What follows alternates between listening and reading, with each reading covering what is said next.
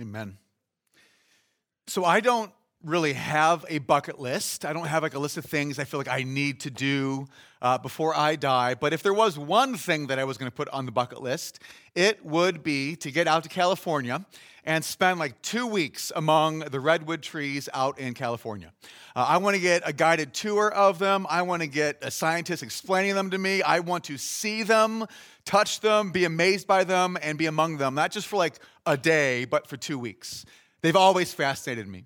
Up on the screen, you're going to see a picture of a redwood tree base. Now, granted, those are children, not adults, but still, the tree is enormous when you look at it.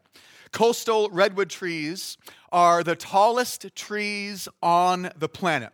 They're the oldest living trees.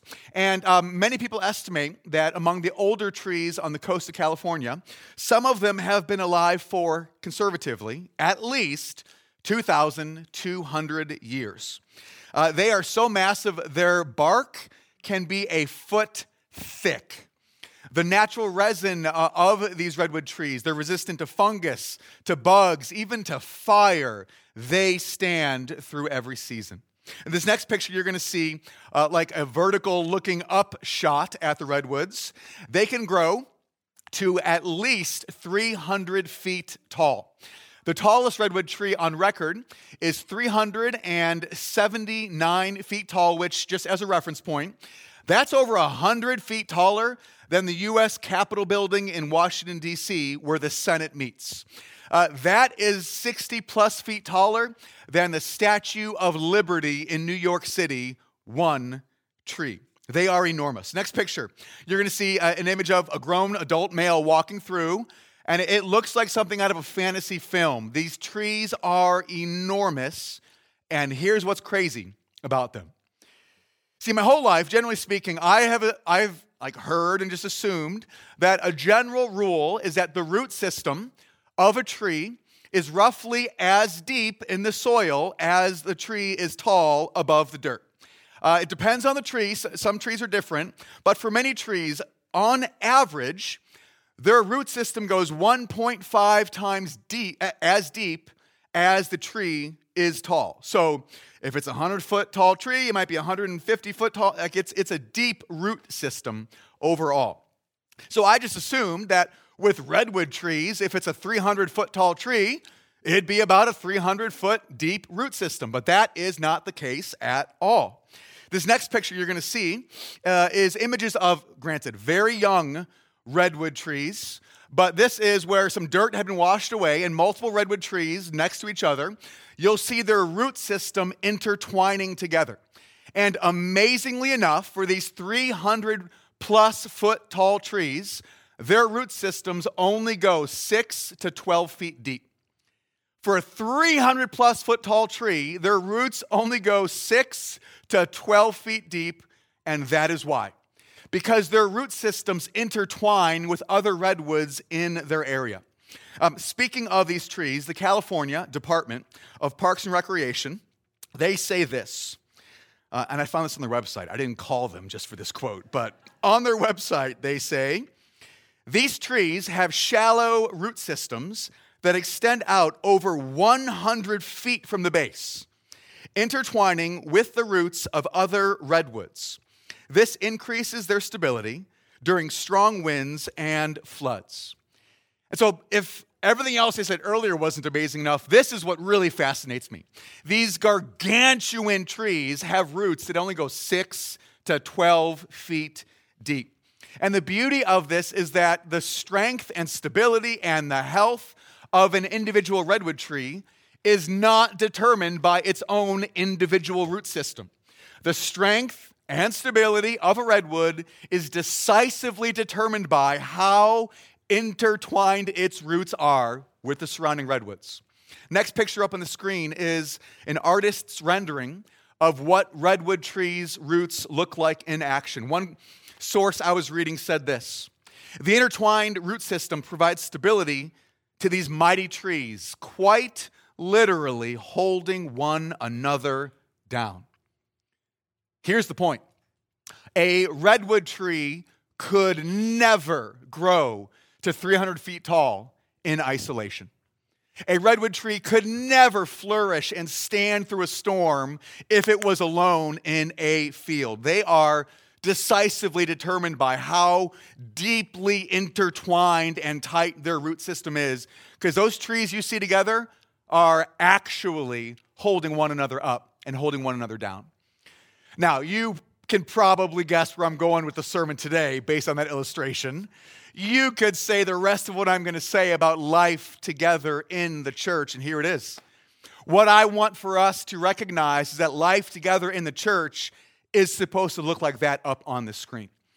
That my burden and my dream for this church is that we would be a church of redwoods, mighty, strong, and stable in our faith. And what I want us to recognize is that doesn't happen by you doing an awesome job on your own. That will only happen if we intertwine our lives together like that up on the screen. Now, don't worry. You can't do that with 150 people, but you can do that with three, five, nine, 12 other people here and have your life intertwined in the love of God and the community of His people. So, do me a favor and grab your Bible up on the screen. You are going to see uh, the passage for today, Ephesians 4 verses 7 to 16 is where we are going to jump in. And uh, if you were here last week, you'll know that was the sermon passage last week. And you may be thinking, wow, is Mark getting really lazy and just doing the same passage again? Uh, friend, the answer is no. Uh, this was always the plan two weeks in this one passage.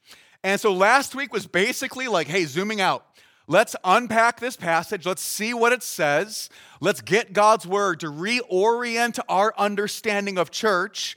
And last week was mainly unpacking the text itself. Today is going to mainly be an exhortation and a rebuke and a call to action and a let's get specific about how to apply this here at Center Church. And so if you're just joining us today, welcome, great.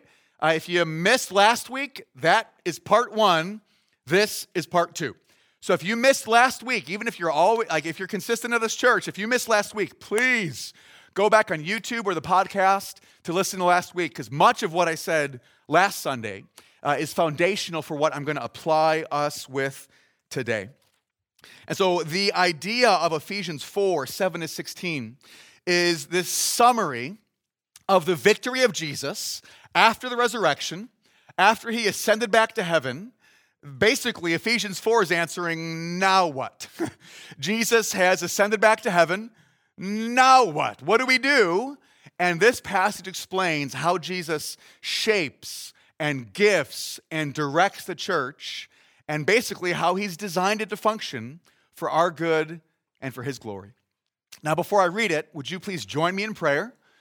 And as I often say at this moment, don't just listen to me pray, I'm making a moment for us as a church family to pray. This is what the early church did. They prayed together when they gathered. So as I pray, would you please join me in prayer as well? God, we commit to you this day. God, we commit to you this time. We love your word, and we want your word to shape and form and lead and sustain this church. Jesus, thank you that you are the conquering king. Jesus, thank you that you have ascended back to heaven. And I ask that you would gift this church like what we're about to read. I ask that we would do church the way you made church to be done. So come, Holy Spirit, and speak. My words are not sufficient. This time cannot make it happen. We are utterly, completely, totally dependent on you. So come, Holy Spirit, and burn this word into our hearts and our souls and our minds. We are your people. Do what you please among us. For your glory, and in your name we pray, Jesus. Amen. Look with me at Ephesians 4, verse 7 says the following But grace was given to each one of us according to the measure of Christ's gift. Pause right there. So I'm going to read the passage and then kind of give a running commentary along the way. uh, verse by verse. And I just want you to notice verse 7. Notice it says, Grace was given to each one of us. And this grace is not just like forgiveness grace, it, it is gracious gifts. Jesus giving us more than what we deserve. And notice it says, each one of us. So, friend, hear me. Every one of you is included in the each one of us. This passage is for you. This passage is for every single person at Center Church. And as I read this Ephesians 4 passage, notice how often it's plural. Each one of us, we, the saints, the body, every joint, every part of the body working together. Notice the plural. This isn't just you flourishing as an individual, this is us together. Ephesians 4, verse 8, let's continue. It says, Therefore, it says, and this is a quote of Psalm 68 when he ascended on high, he led a host of captives and he gave gifts to men. So Paul's quoting Psalm 68, which is speaking about Yahweh, about God uh, ascending Mount Sinai after saving Israel out of slavery in Egypt. And then essentially, Paul is saying Jesus went on a victory parade after he ascended back to heaven. Like he, he didn't just resurrect from the dead and then kind of disappear. Jesus ascending back to heaven was, in a sense, the victory parade. And then it says, and he gave gifts to men. This is Jesus gifting the church, in a sense, to conquer Satan, sin, hell, and death, and to reestablish the kingdom of God on earth. Verse 9 In saying he ascended, what does it mean but that he had also descended into the lower regions, the earth? So notice Paul saying the ascent and the descent of Christ. After the resurrection, Jesus ascended back to heaven. And um, essential to understand before that, Christmas morning, as he says, he descended to the earth. So this is Jesus leaving heaven to come to us, and then Jesus physically leaving earth to return to heaven. Verse 10 He who descended is the one who also ascended far above all the heavens, that he might fill all things. Oh, that's a great image, verse 10. Uh, Jesus ascended in order to fill all things, to fill the cosmos again. Everywhere that sin has fractured creation, everywhere that sin has brought sorrow and addiction and bondage and brokenness, Jesus is going to, in a sense, step back into the room bring the light and life of God and fill the creation again with the goodness of God. Verse 11 it continues, and he, being Jesus, gave the apostles. So the apostles are two senses of the word um, capital A apostles. Peter, James, John, Paul, those who the, the writers of the New Testament scripture for us, but also lowercase a apostles in a continuing sense. There's no more uppercase A apostles, but lowercase a apostles. Those who are gifted by God with a pioneering spirit to go where the ministry needs to advance, to go where the name of Jesus is not known, loved, and revered. Apostles, they take new ground for the kingdom. It says Jesus gifts the church with apostolically wired leaders who go. Continues on. And he gave the apostles the prophets Prophets are those who are wired by God to speak the truth of God to the people of God, to call them to faithful living for God. The, the prophetically gifted leaders are, are calling God's people to faithful service to Him. Continues on. The apostles, the prophets, the evangelists. Uh, evangelists is not just people who work at a church. Uh, for all of these five giftings, do not think that this is just people who get a paycheck at Center Church, uh, the elders or the deacons. Uh, th- this is the leaders of the church, lay leadership or staff, uh, people who are gifted by God in this capacity. Friend, you might work at a bank. You might work at a school. You might be at home with the kids, and you might fit category three an evangelistically gifted person. Someone who's gifted and burden to bring the good news of Jesus to people who don't yet know Jesus. To lead them to say yes. You don't have to be on staff at a church, you don't have to have a title at church to be one of these categories. The evangelists go out to fulfill the Great Commission. the apostles, the prophets, the evangelists, the shepherds.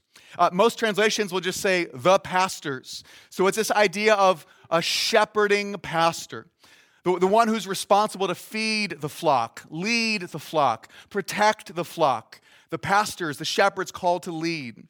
Continues on, and the teachers. Once again, a recognized leadership position at the church or not, a lay leader or not, but someone who's gifted by God up front in a large setting or around a table at a community group with seven other people. Those who are gifted to teach and explain and apply the good news of the Bible to the people of God. So notice, those are giftings, those are leaders in the church. What is their job description?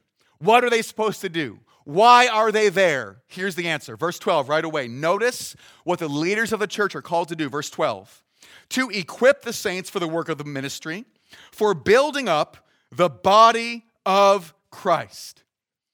Right, so do you want to know what the, the leadership of the church is supposed to do? Once again, not just staff, elders, and deacons, people who are leading in the life of the church. Do you know their job description for the rest of the church? It is this, verse 12 to equip the saints for the work of ministry. the point of church is to equip each one of us to get to work in every area of life.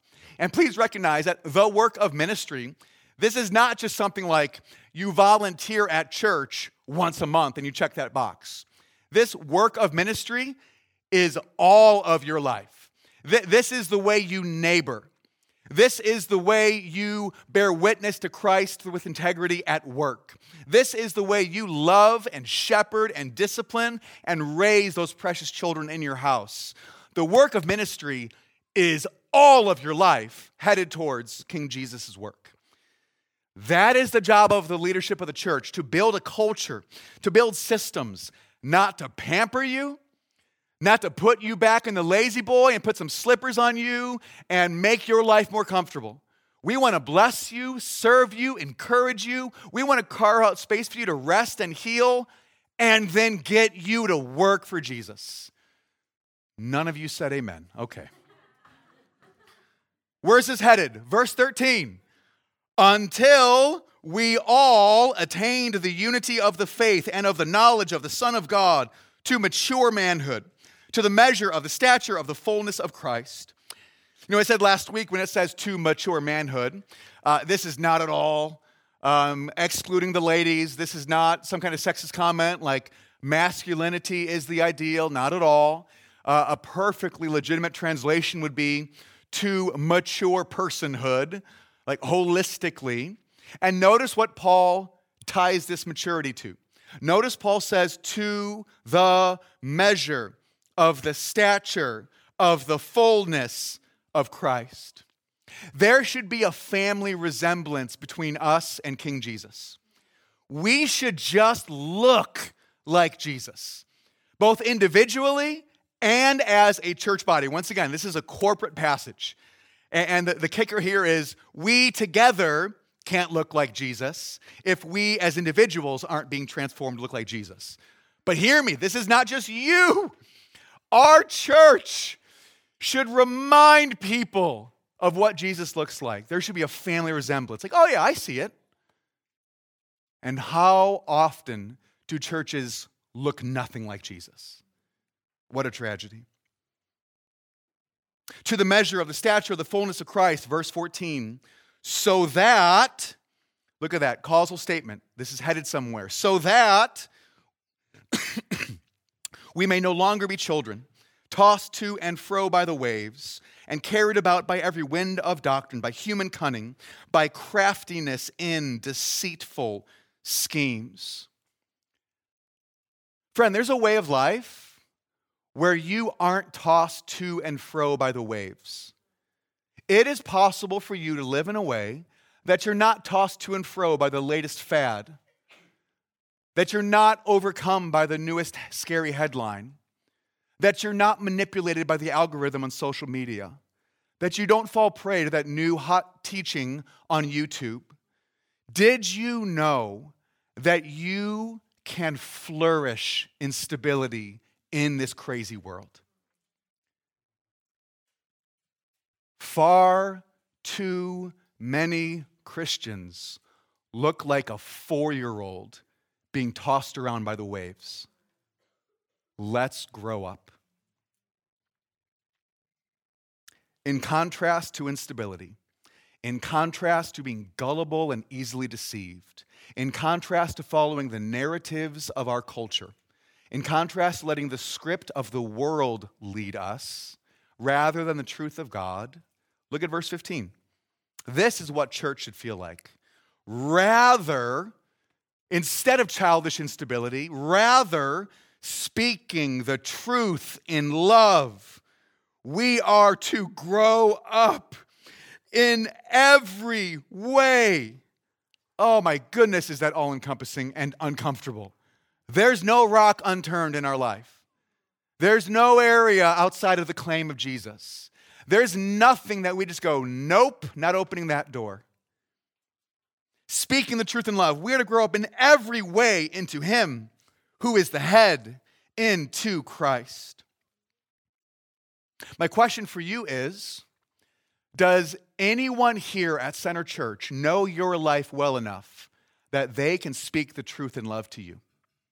Does anyone know the patterns of your life and the choices that you make in private and the manner of your life in depth enough that they can, with knowledge, speak the truth in love to you?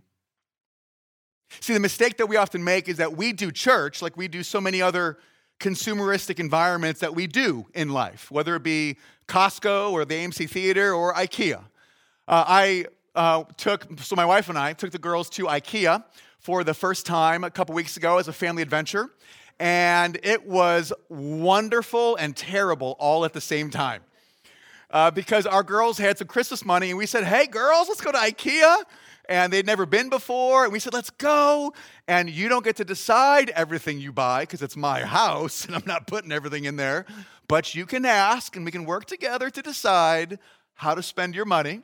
And we went into IKEA, and it was awesome. I, I know I joke, but it was wonderful. A great family time. Uh, we got the Swedish meatballs, and the girls were like, I love IKEA. So we're to make it an annual tradition. And we're walking around IKEA. It was wonderful. Um, but I swear, those designers of that store, they know how to wear down your willpower to resist.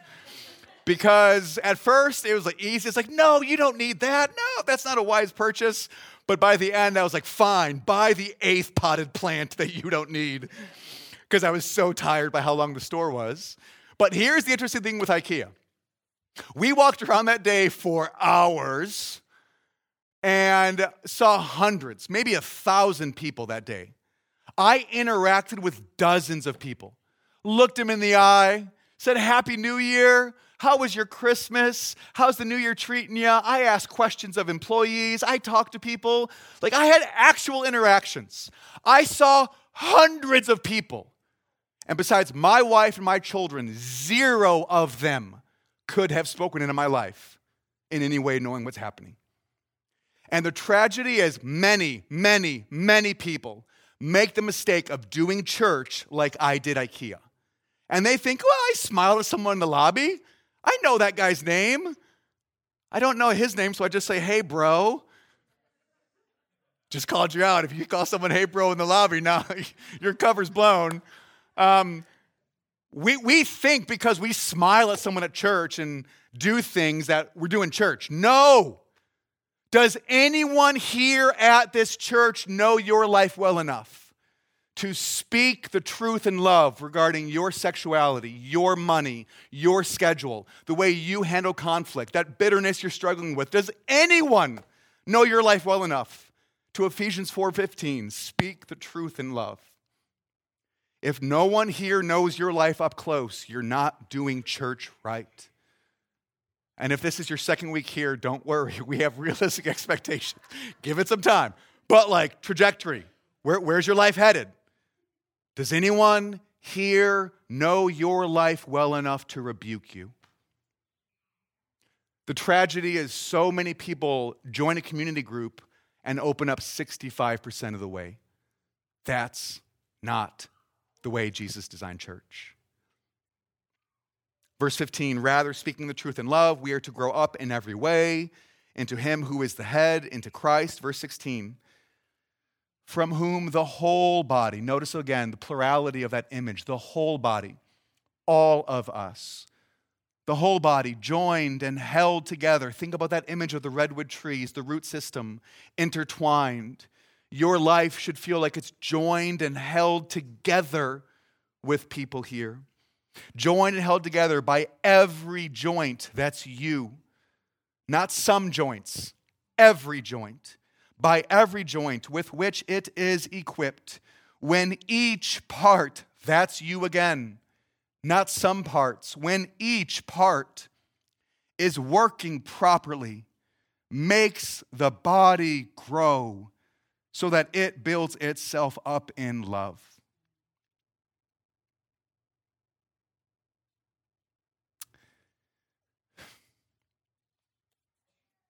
That is the type of growth I want at Center Church.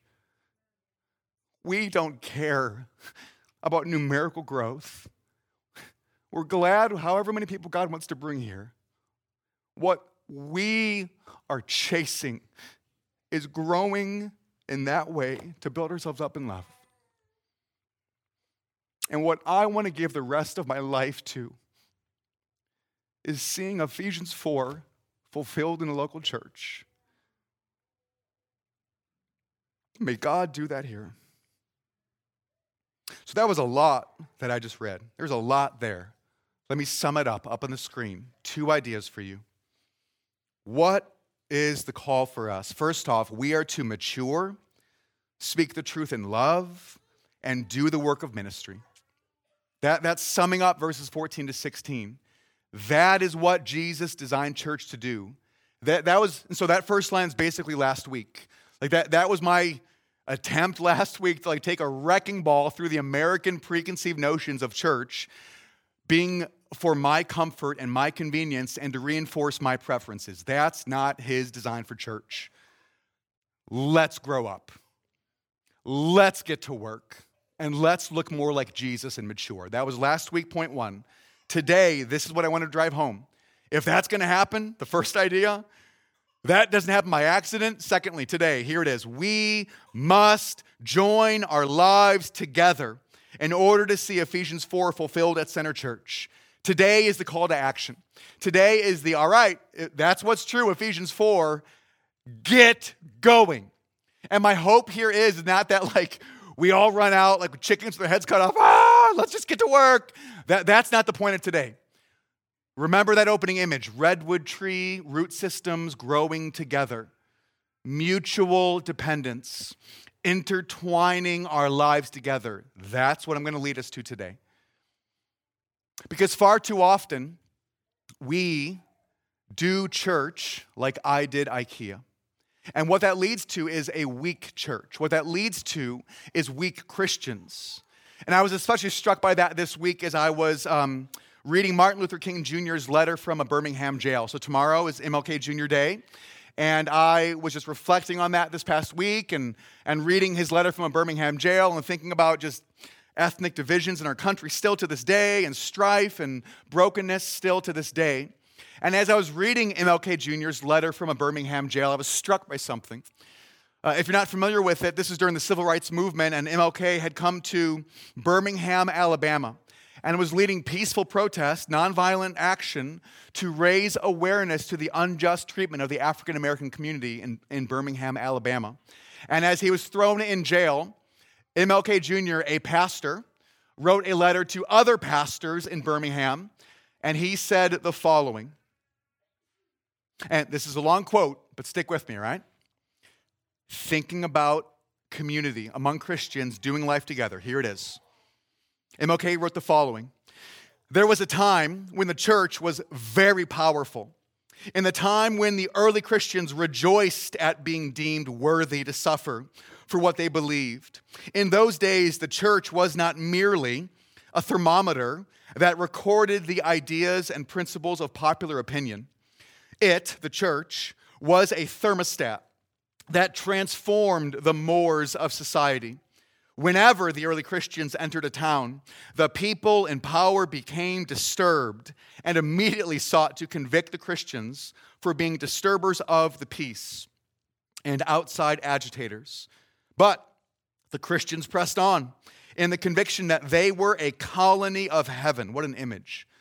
Christians together, a colony of heaven, called to obey God rather than man. Small in number. It's not about the size of the church, it's about the quality of depth. Small in number, they were big in commitment. They were too God intoxicated to be astronomically intimidated by their effort and example. They brought an end to such ancient evils as infanticide and gladiatorial contests. Things are different now. Remember this, he wrote this in the 60s. Things are different now. So often, the contemporary church is a weak, ineffectual voice with an uncertain sound. That first line I read gripped me this week. There was a time when the church was very powerful. And that last line grieved me. Things are different now. And there are many reasons for churches being stronger or churches being weaker. There's many contributing factors, okay? Just talking about one right now uh, with community. Obviously, right theology and right belief is essential. Absolutely. But if churches don't have people aligning their lives together, they become weak. And when MLK Jr. said there was a time when the church was strong, my heart was lit aflame for what we could be as a church.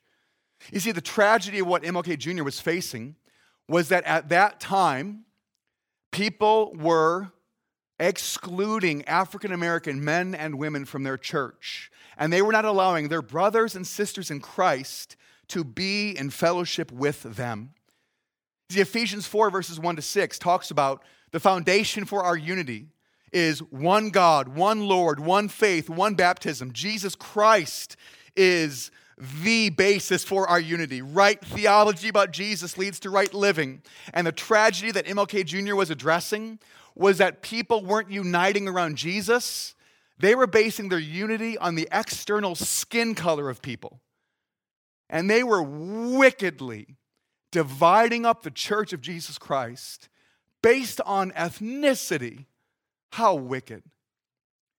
And this is where I want to warn us as a church. Let's not fall into the trap that C.S. Lewis talked about of cultural, historical snobbery, where we look down our noses at others in the past and go, well, how could they make that mistake? I wouldn't have made that mistake if I was there. How, what are they thinking? And we judge the past for believing certain lies because we don't believe those lies, all the while we believe other lies that divide the church. I thank God that our context does, isn't like Birmingham, Alabama in the 50s. I thank God for that. There's still work to be done, but I thank God that this is not that. But you had better believe we are very vulnerable to division. We are very vulnerable to rupturing the unity of the church when we get outside of Ephesians 4 1 to 6, one God, one Lord, one faith, one baptism. Politics and so many of the cultural issues are dividing church after church after church. And what's happening is, as MLK Jr. said, so often the contemporary church is weak. Budgets don't make a church strong. Preaching is not what ultimately makes a church strong. The staff is not decisive. It is the redwood tree image of roots intertwined. Is your life intertwined with the people of God in any meaningful way? Does anyone know you well enough to speak the truth in love? If not, you're not doing church right. So let me call us to action. Let me remind us church should not feel like IKEA and my family. You must link your life up with the people of God. So here's the call to action today. Look up at the screen and you'll see what I am exhorting and challenging us as a congregation to step into. Really, the application for today is I want to ask you if you call this church home, if you're settling in here to become a family member of Center Church so you can link up with us. So at this time, I want to ask you to lean forward, and you'll see this uh, document printed out and under your seat. Go ahead and grab this document. I'm going to walk us through it. Uh, don't worry, it will not bite you. Uh, go ahead, lean forward, grab this document.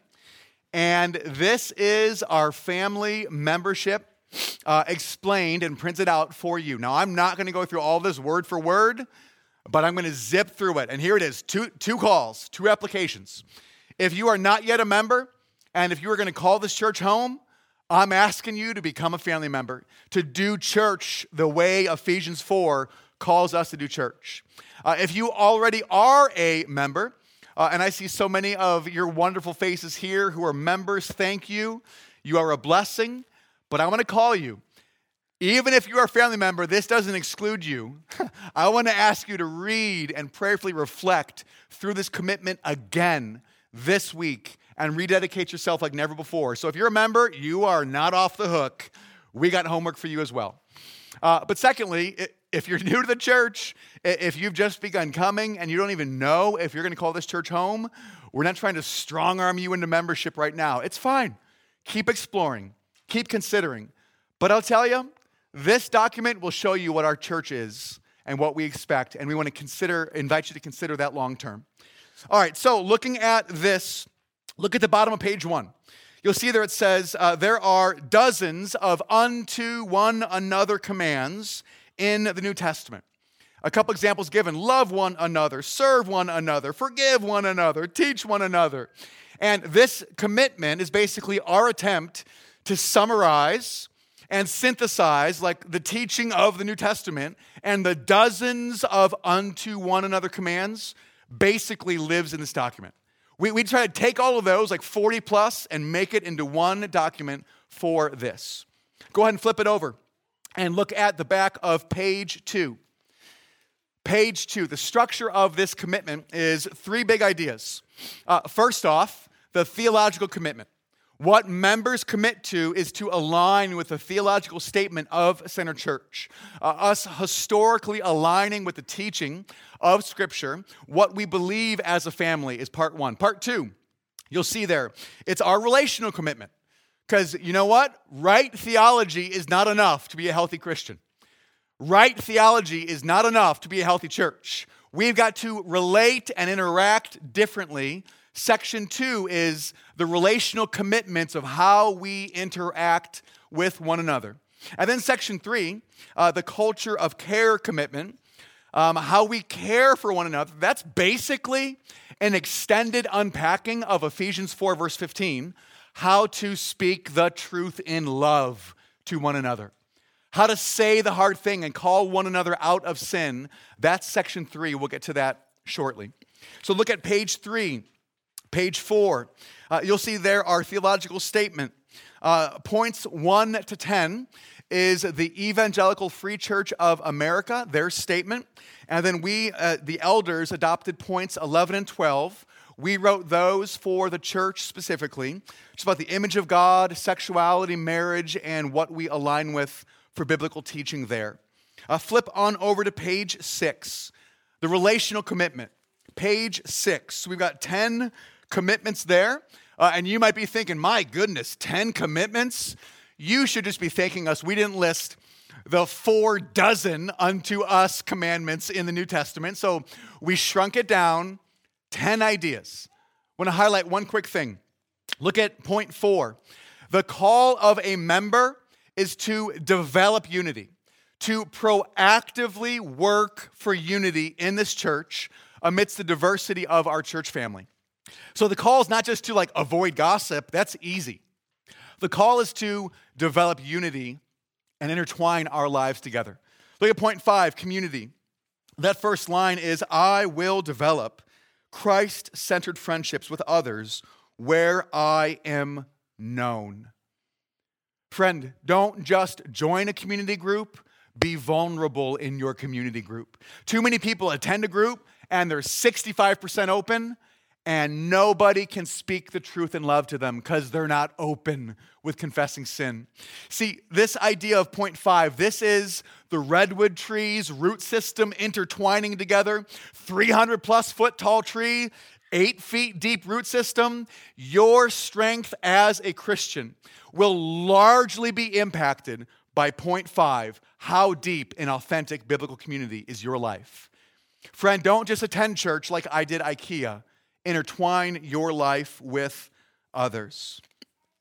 And then, if you flip it on over to point eight, uh, culture of care. Like I said before, this culture of care is basically how we do Ephesians 4, verse 15. This is how we speak the truth in love.